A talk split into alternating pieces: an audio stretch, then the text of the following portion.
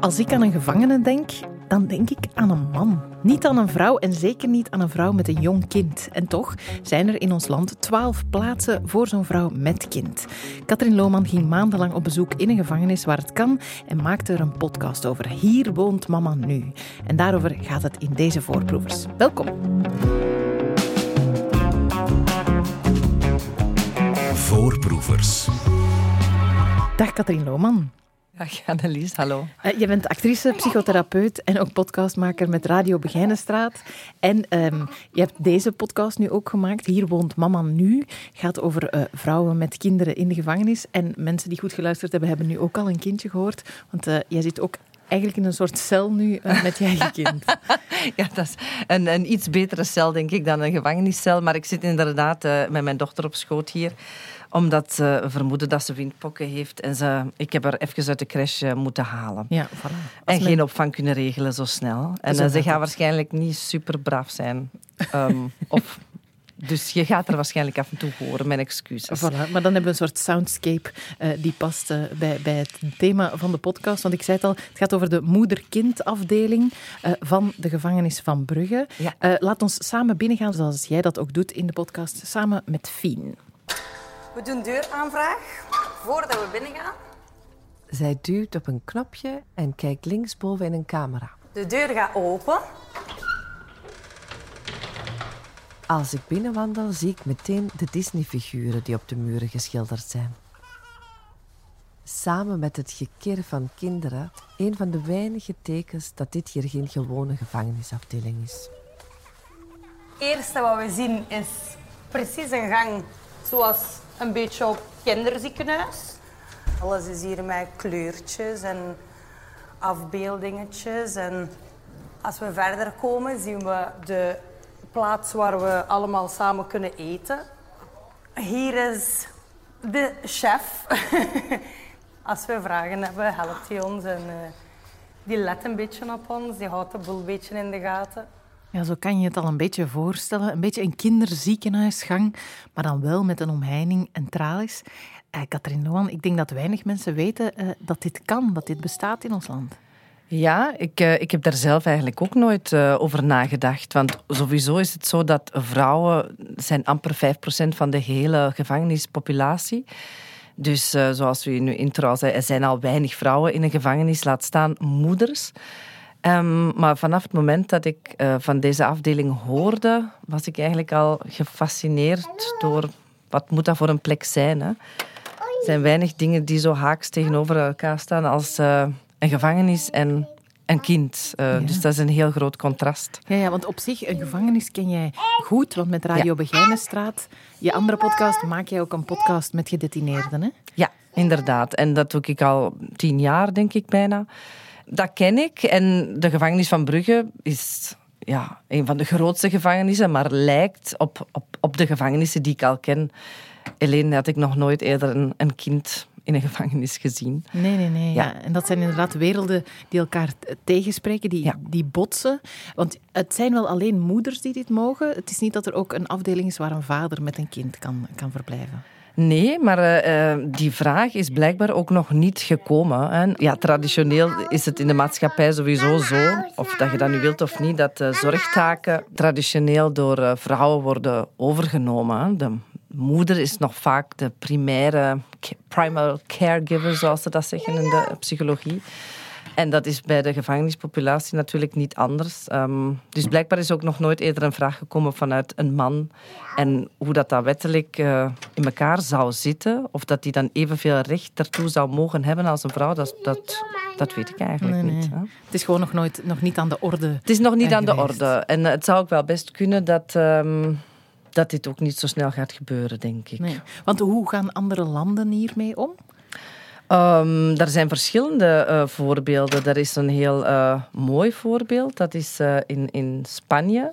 Daar hebben ze eigenlijk gedetineerde vrouwen, of vrouwen die strafrechtelijk veroordeeld zijn, en kinderen hebben, die zitten niet in de gevangenis, maar in een soort van detentiehuis of beveiligd huis, wat zoveel mogelijk moet nabootsen wat een gewone gezinssituatie zou kunnen zijn.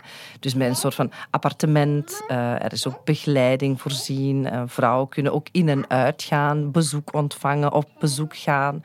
Dus dat lijkt helemaal niet op een correctionele instelling. Mm -hmm. En verder zijn er in heel veel andere buurlanden ook mogelijkheden inderdaad voor moeders om hun kinderen bij zich te houden. En soms is dat twee jaar, soms is dat zes jaar. In andere landen dan weer negen jaar.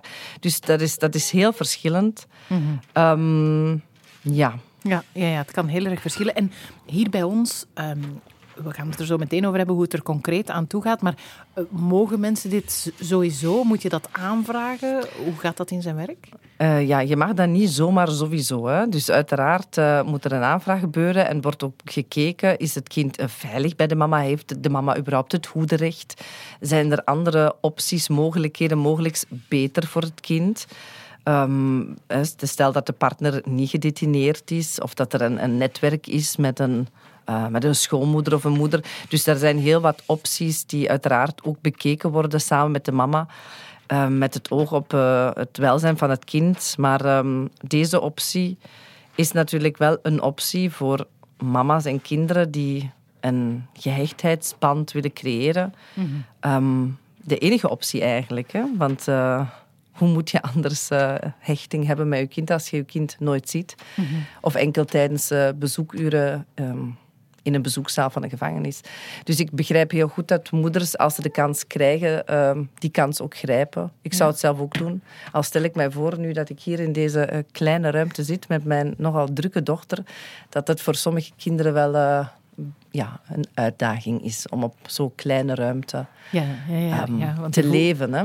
Je, je, je, voelt het nu uh, over dat, dat half uurtje dat hij daar zit. Want concreet, hoe uh, gaat dat in zijn werk? Hoe ziet een dag eruit voor zo'n moeder- en kindpaar? Um, ja, dat is een beetje verschillend. Het ligt er ook aan of de mama bijvoorbeeld werkt of niet werkt. Hè. Er, mama's hebben de mogelijkheid om uh, te werken. Um, halve dagen zijn dat, dus in de gevangenis dan. Mm. En dan mogen kinderen bij een zogenaamde kinderfatiek eigenlijk uh, in, een, in een zaaltje op die afdeling, dat lijkt dan op een soort van crashachtig systeem, hè, verblijven. Er zijn ook mama's die natuurlijk niet werken en daar verblijft het kind dan uh, grotendeels uh, op cel of, of ook bij die kinderfatiek. Er is een speciale kinderwandeling voorzien. Dus het moment waarop dat uh, gedetineerde personen het recht hebben om naar buiten te gaan, hè, naar de wandeling, die moeten dan niet naar de gewone wandeling met de gewone gedetineerde personen, maar dus een aparte kinderwandeling waar ook speeltoestellen zijn en een glijbaan en een huisje en een zandbak.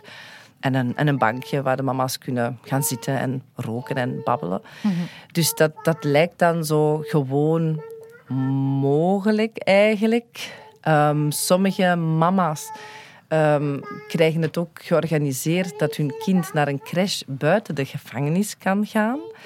Wat natuurlijk niet zo eenvoudig is, gezien ook de beperkte crashplaatsen en dat de mama zelf gedetineerd is, dus vast zit, dus haar kind niet kan brengen. Dus er moet altijd beroep gedaan worden op externe organisaties of kennissen of vrijwilligers van eender waar, die dus ervoor kunnen zorgen dat het kind uit de gevangenis geraakt en dus in een crash geraakt en ook teruggeraakt. Dus dat is niet zo eenvoudig, maar het gebeurt wel. We hebben veel mama's gezien, ook een van onze hoofdpersonages. Haar dochter zat in de crash en uiteindelijk ook op school. Dus dat is mogelijk. Um, ja. Maar ja, er wordt gezegd, de mama is gedetineerd en niet het kind. En dat is uiteraard een juridische juiste stelling. Maar de realiteit is natuurlijk het kind is bij de mama binnen detentie en ervaart natuurlijk wel opsluiting. Hè? Mm. Dus het merendeel van de dag bestaat uit uren die op een cel worden doorgebracht. En een cel is doorgaans niet zo groot en valt niet veel te beleven natuurlijk. En je kunt niet zelf kiezen als kind of laat staan als moeder wanneer dat je die cel verlaat. Dus uiteraard is het kind mee opgesloten. Mm-hmm. Ja, ik heb ooit voor, gevangen, voor een, een, onderzoek 24 uur op één kamer doorgebracht met een peuter. Dat was al niet om te lachen. Ah. Maar dan de, de hele dag altijd. En niet alleen, want de kamer wordt gedeeld. Ja. Je hebt twee moeders, twee kinderen op zo'n kamer. Dat lijkt me niet evident. Niet alle moeders hebben een gedeelde uh, cel. Dus dat is ook soms in afspraak met de directie. Daar zijn ook eenpersoonscellen. Die zijn doorgaans natuurlijk nog kleiner. Um, en dat is ook een beetje persoonlijk. Hè. Sommige mensen willen juist een celgenoot, omdat ze dan minder eenzaam zijn en toch meer ja, spraak eh, hebben hè, met een andere volwassen persoon. Want heel de tijd, ook al houd je van je kind, um, elke mama zal dat wel herkennen. Als je heel lang geen volwassene hebt gesproken, daar wordt ook een beetje zot van natuurlijk. Ja, zeker. En ze kunnen elkaar, want dat hoor je ook in de podcast, het worden bijna een soort broer en zus, uh, twee kinderen die samen op cel zitten. Ja, en dan tijdelijk natuurlijk, want er nadert altijd een afscheid, want de detentievoorwaarden of de detentie van de een is niet de detentie van de ander. Dus het is een hele vreemde gemeenschap die we daar eigenlijk hebben ontdekt en dat ontroerde me ook heel erg. Op de een of andere manier zijn die vrouwen natuurlijk lotgenoten. Ze zitten daar ehm, niet alleen als gedetineerde persoon met de feiten dat ze hebben gepleegd, maar ze zitten daar ook en vooral als mama. En vaak mama's voor de eerste keer. En dat is natuurlijk een metamorfose die mensen meemaken en die ze ook op een manier delen met de andere mama's. En daar heerst een sfeer, ik wil het niet verheerlijken of zo, maar wat wij proefden was toch een sfeer van ook solidariteit mhm. en elkaar helpen, iets aan elkaar hebben. En ook herkennen dat je ja, iets heel existentieels deelt met elkaar. Ik heb dat sinds ik mama ben ook soms, dat ik denk, hè, ik weet, u bent ook mama. Dan denk ik, ah ja, u bent ook mama. Dat is mhm. zoiets van, sommige zaken versta je van elkaar. Ook al heb je misschien een andere visie of een andere smaak of een andere achtergrond of socio-economische realiteit. Maar er is iets heel universeels aan het ouderschap en ook aan het moederschap. Iets fysieks, denk ik, waardoor dat dat er toch een soort van band is, denk ik. Ja, ehm, zeker, want ik, ik, moest heel vaak denken aan... Het gaat vaak in, in deze tijd en in deze maatschappij over die village it takes to raise a child, die, mhm. die verdwenen is. En je hoorde wel een village. Ik ga een stukje laten horen dat bij zo'n afscheid hoort mhm. en waarin dat heel goed uh, aan bod komt.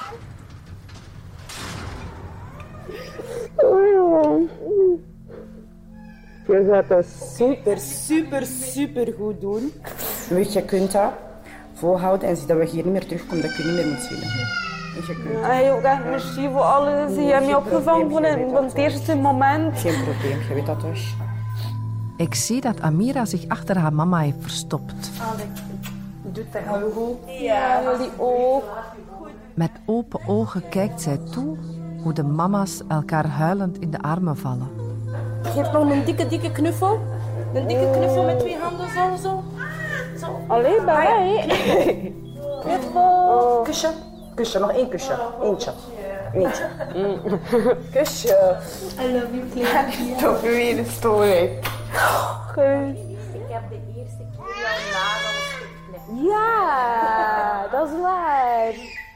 En jouw neus uitgespoeld. Ja, dat is waar. Het is wel waar ik als moeder de eerste weken wat van droomde. Van iemand die mij hielp met nageltjes knippen en neuzen uitspoelen. Wat je nog nooit gedaan hebt. Of iemand die het je voordoet.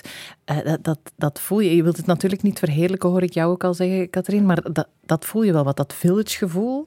Had je dat ook? Ja, ik had dat ook heel erg. Maar het is natuurlijk binnen die beperkte uren dat het vrouwen wordt toegelaten om uh, bijvoorbeeld samen op die wandeling te zijn. Of samen in dat zaaltje of in dat eetzaaltje. Dus men mag gewoon wel niet vergeten dat... Uh, ja, dat, dat nog altijd uh, opsluiting en isolatie uh, binnen zo'n gevangenisregime. En je merkt ook dat de meeste vrouwen, niet allemaal, er zijn ook veel vrouwen die zich afzonderen of in isolatie dan uh, zich toch terugtrekken. Die vrouwen hebben we natuurlijk ook minder gesproken. Hè. We hebben juist die vrouwen ook ontmoet die op zoek waren naar sociale interactie en contact. En eigenlijk is het heel jammer dat het huidige correctionele um, ja, systeem het weinig toelaat dat dit soort zaken kunnen gebeuren. Nog meer op een moeder-kindafdeling dan op een gewone sectie in een gevangenis. Maar dat zijn de dingen waar ik persoonlijk van uitga, ook als psychotherapeut, dat mensen ook beter van worden. Hè, door uh, in contact te treden met andere mensen, door iets te delen, door iets samen te ervaren, iets mee te maken. Uh, deel van een groep of een gemeenschap te worden. Vaak zijn het ook mensen in de gevangenis. Ik wil niet iedereen over één kam scheren, maar het is wel statistisch zo dat veel mensen al uh, ervaring van opsluiting of uitsluiting uit de maatschappij, om welke reden dan ook, hebben meegemaakt. Dus dat gevoel van erbij horen en veilig te zijn en ja, ergens over kunnen praten, dat is denk ik iets um, super waardevols waar mensen uiteindelijk ook beter van worden. En je ziet dat mensen die kans grijpen. En op een moeder-kindafdeling zijn er meer mogelijkheden om dit ook te, te doen dan op een gewone sectie. En ja, ik zou eigenlijk willen wensen dat dat gewoon nog meer wordt gedaan. Mm. Ehm, ook op gewone secties. Ja, ja, ja, dat er meer mogelijkheid is tot verbinding met andere mensen. Met andere mensen en niet alleen maar hulpverleners. Hè. Mm. Ehm, want dat is natuurlijk iets waar mensen ook uh, terecht toe hebben op hulpverlening. Dat zijn externe uh, organisaties ook, zoals VAGA of het CAW, die toegang hebben tot uh, correctionele instellingen en gesprekken aanbieden. Het is toch ook wel eerder een beperkt aanbod, maar het, het is er natuurlijk wel. Maar mensen willen niet alleen hulpverlenersrelaties aanknopen, mensen willen ook gewoon deel zijn van, van iets of van een gemeenschap. En als wij kijken naar de torenhoge recidivecijfers in België dan. Recidive wil zeggen terug vervallen in criminele feiten, uh, crimineel gedrag. Dan kan men wel uh, stellen, zonder een criminoloog te zijn, dat de gevangenissen zoals ze nu georganiseerd zijn, toch niet helemaal blijken te werken. Want de bedoeling is natuurlijk om de criminaliteitscijfers uh, omlaag te krijgen hè?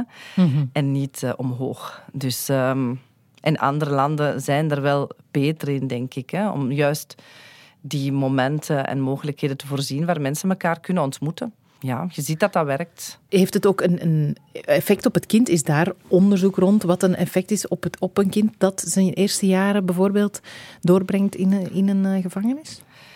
Um, niet zo heel specifiek. Er is wel eens een onderzoek geweest. De, de, naam ontgaat mij nu, maar jullie kunnen dat misschien later in de, in de, in de comments zetten. Die, uh, die dus mama's en kinderen bevraagden, maar er zijn geen follow-up studies gedaan. En je kunt natuurlijk nooit kijken wat was er met dit kind gebeurd als het niet zijn eerste jaren in detentie had doorgebracht. Maar wat men wel heeft geobserveerd is bijvoorbeeld dat uh, taalgebruik van kinderen uh, wel spiegelt wat kinderen ervaren. Zoals kinderen die, die op school bijvoorbeeld dreigen met hun advocaat. Of zeggen van, uh, ik, uh, ah, dan moet ik nu in het cachot. Dus zo die, ja, dat gevoel voor autoriteit van schuld en boete en straffen en dreigen. Dat is natuurlijk eigen aan een... Correctionele instelling en aan de ervaring die die kinderen ook observeren, hè, die hun mama's maken. En kinderen spreken wel zo, dus dat heeft men wel geobserveerd. Ja, en veel kinderen kennen natuurlijk uh, gevangenis alleen maar uit de boekjes en de tekenfilms. Ja, dat is ook zoiets. Hè. Als je iets slechts hebt gedaan, dan word je gestraft. Um, maar ja, dus dat is iets, maar er is wel heel veel onderzoek gedaan naar detentieschade bij volwassen personen. En hè, dus het fenomeen van prisionering, hè, dus dat treedt al na enkele weken in gevangenschap eigenlijk op. Dat, uh, dat mensen uh, tekenen vertonen van ja, depressieve symptomen, slapeloosheid, ook fysiek achteruit gaan, um, zich slechter in hun vel voelen.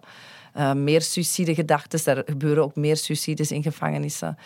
Um, de eigenwaarde daalt, omdat men vooral gereduceerd wordt tot een celnummer of tot de feiten die men heeft gepleegd en niet meer tot wat men nog allemaal is. Hè. Iemand met een mooie tuin of een leuke hobby of een tof kapsel of zo.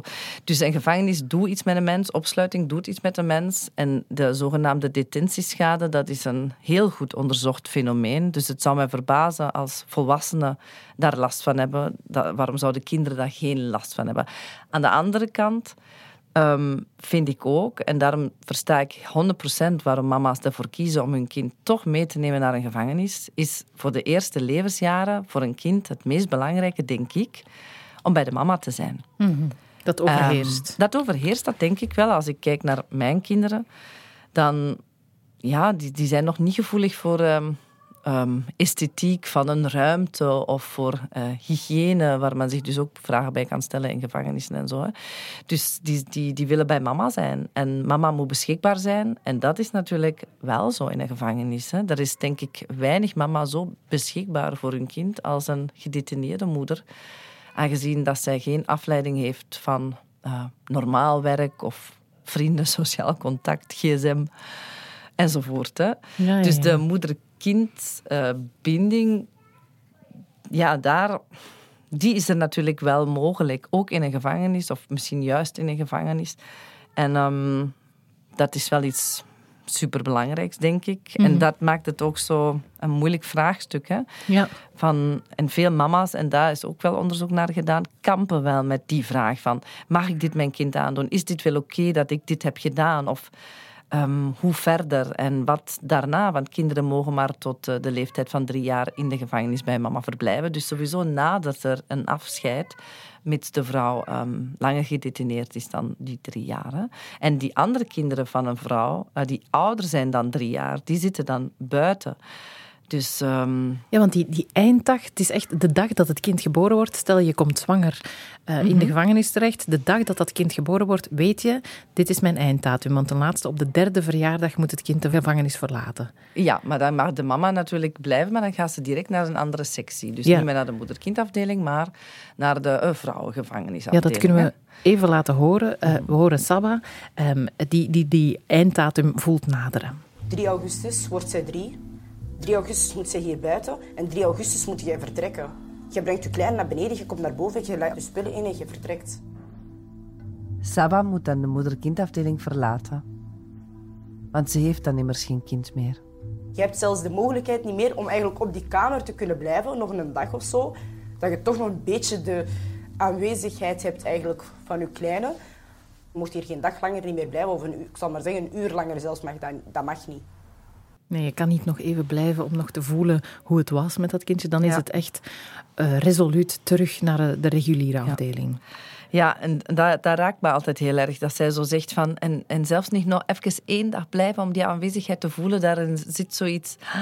Ja, als mama... Het, het moet hartverscheurend zijn, gewoon. Eh, ik weet niet wat dat je dan meemaakt, eigenlijk. Ehm, Ja, het, het, is, het moet hartverscheurend zijn.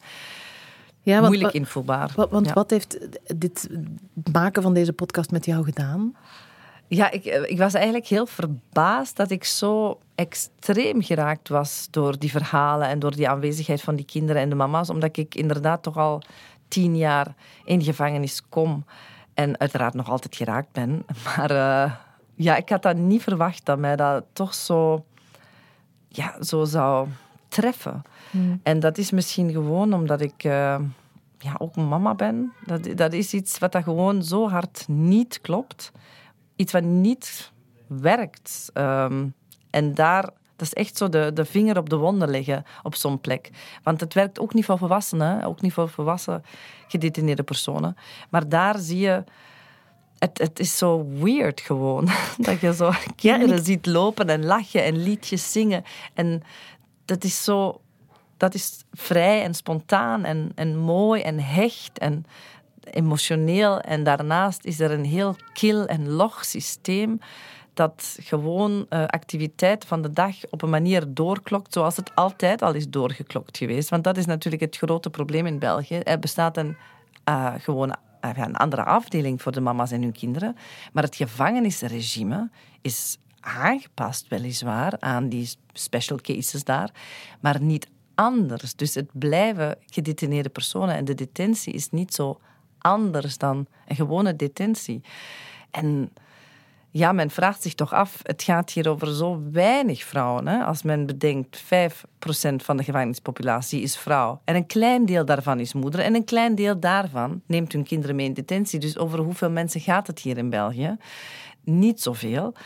Waarom kan men niet veel meer inzetten voor deze groep mensen op uh, hè, wat men ook probeert voor andere gedetineerde profielen, hè, detentiehuizen, dus kleinschalige detentie, meer in een huiselijke sfeer. Dat zijn projecten. Hè. Mm -hmm. um, dus dan is dit toch wel de groep bij uitstek om dat aan te bieden.